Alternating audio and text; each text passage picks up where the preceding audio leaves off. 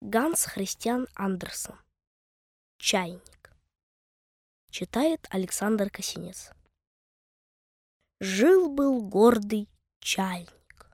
Он гордился и фарфором своим, и длинным носиком, и изящную ручкою.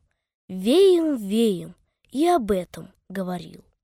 А вот что крышка у него разбита и склеена, об этом он не говорил. Это ведь недостаток. А кто же любит говорить о своих недостатках? На то есть другие. Весь чайный сервиз.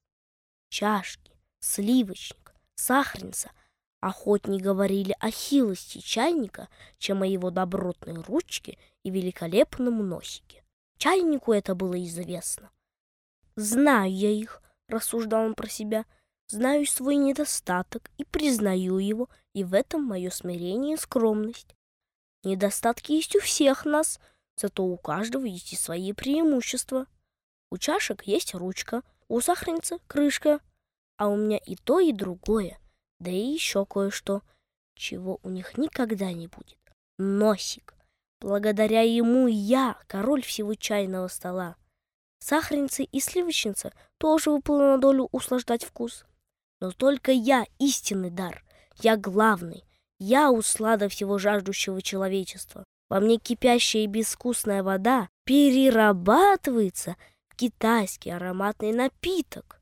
Попробуйте взглянуть на мир глазами ребенка, и вы вновь будете удивляться всему, как он. Так рассуждал чайник в пору беспечальной юности.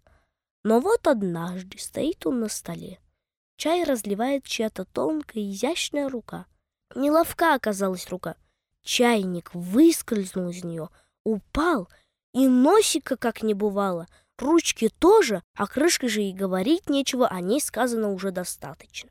Чайник лежал без чувств на полу. Из него бежал кипяток. Ему был нанесен тяжелый удар, и тяжелее всего было то, что смеялись-то не над неловкою рукою, а над ним самим. Этого мне никогда не забыть, говорил чайник, рассказывая впоследствии свою биографию самому себе. Меня прозвали Каеку, сунули куда-то в угол, а на другой день подарили женщине, просившей немного сала. И вот попал я в бедную обстановку и пропадал без пользы, без всякой цели внутренней и внешней.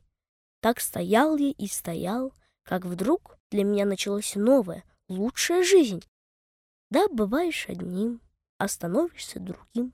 Меня набили землею. Для чайника это все равно, что быть закопанным. А в землю посадили цветочную луковицу.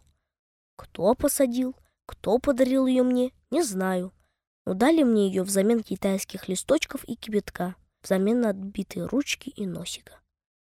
Луковица лежала в земле, лежала во мне, стала моим сердцем, моим живым сердцем, какого прежде во мне никогда не было, и во мне зародилась жизнь, закипели силы, забился пульс.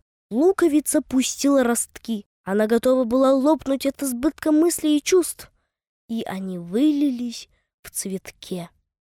Я любовался им, я держал его в своих объятиях, я забывал себя ради его красоты. Какое блаженство забывать себя ради других! А цветок даже не сказал мне спасибо. Он и не думал обо мне. Им все восхищались.